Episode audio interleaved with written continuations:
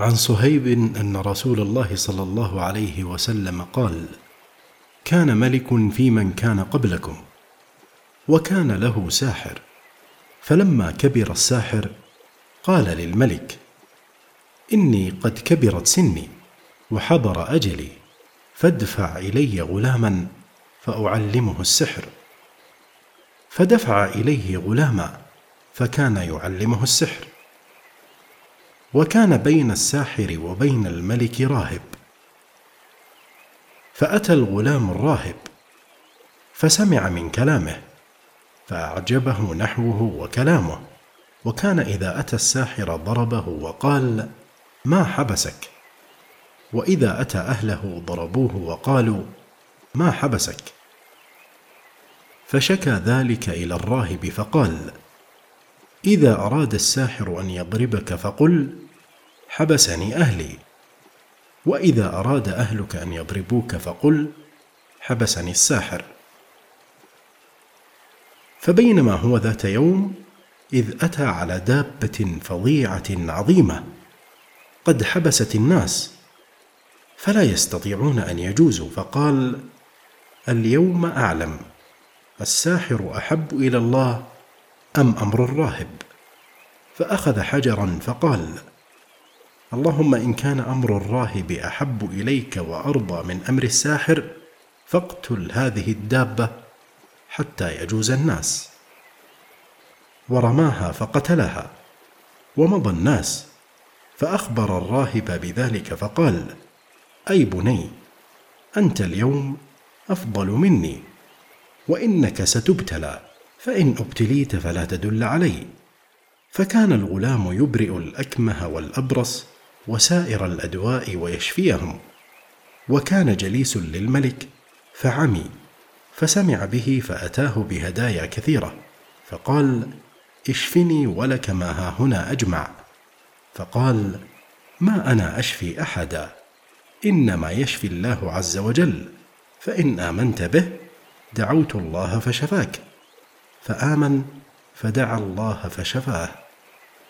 ثم أتى الملك فجلس منه نحوه ما كان يجلس فقال له الملك يا فلان من رد عليك بصرك؟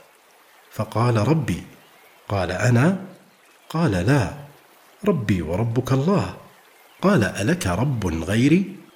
قال نعم ربي وربك الله. فلم يزل يعذبه حتى دل على الغلام. فأتي به فقال أي بني بلغ من سحرك أنك تبرئ الأكمه والأبرص وهذه الأدواء. قال ما أشفي أنا أحدا إنما يشفي الله عز وجل. قال أنا؟ قال لا. قال ألك رب غيري؟ قال ربي وربك الله. فأخذه أيضا بالعذاب ولم يزل به حتى دل على الراهب فأتي بالراهب. قال ارجع عن دينك فأبى. فوضع المنشار في مفرق رأسه حتى وقع شقاه وقال للأعمى ارجع عن دينك. فأبى فوضع المنشار في مفرق رأسه حتى وقع شقاه وقال للغلام ارجع عن دينك. فأبى فبعث به مع نفر إلى جبل كذا وكذا وقال إذا بلغتم ذروته فإن رجع عن دينه وإلا فدهدهوه. فذهبوا به فلما علوا الجبل قال اللهم اكفنيهم بما شئت.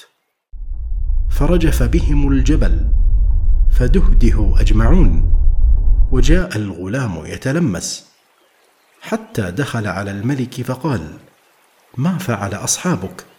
فقال كفانيهم الله. فبعث به مع نفر في قرقور أي قارب. فقال إذا لججتم البحر فإن رجع عن دينه وإلا فغرقوه في البحر. فلججوا به البحر. فقال الغلام اللهم اكفنيهم بما شئت. فغرقوا أجمعون. وجاء الغلام حتى دخل على الملك فقال ما فعل أصحابك؟ فقال كفانيهم الله. ثم قال للملك إنك لست بقاتلي حتى تفعل ما آمرك به فإن أنت فعلت ما آمرك به قتلتني وإلا فإنك لا تستطيع قتلي. قال وما هو؟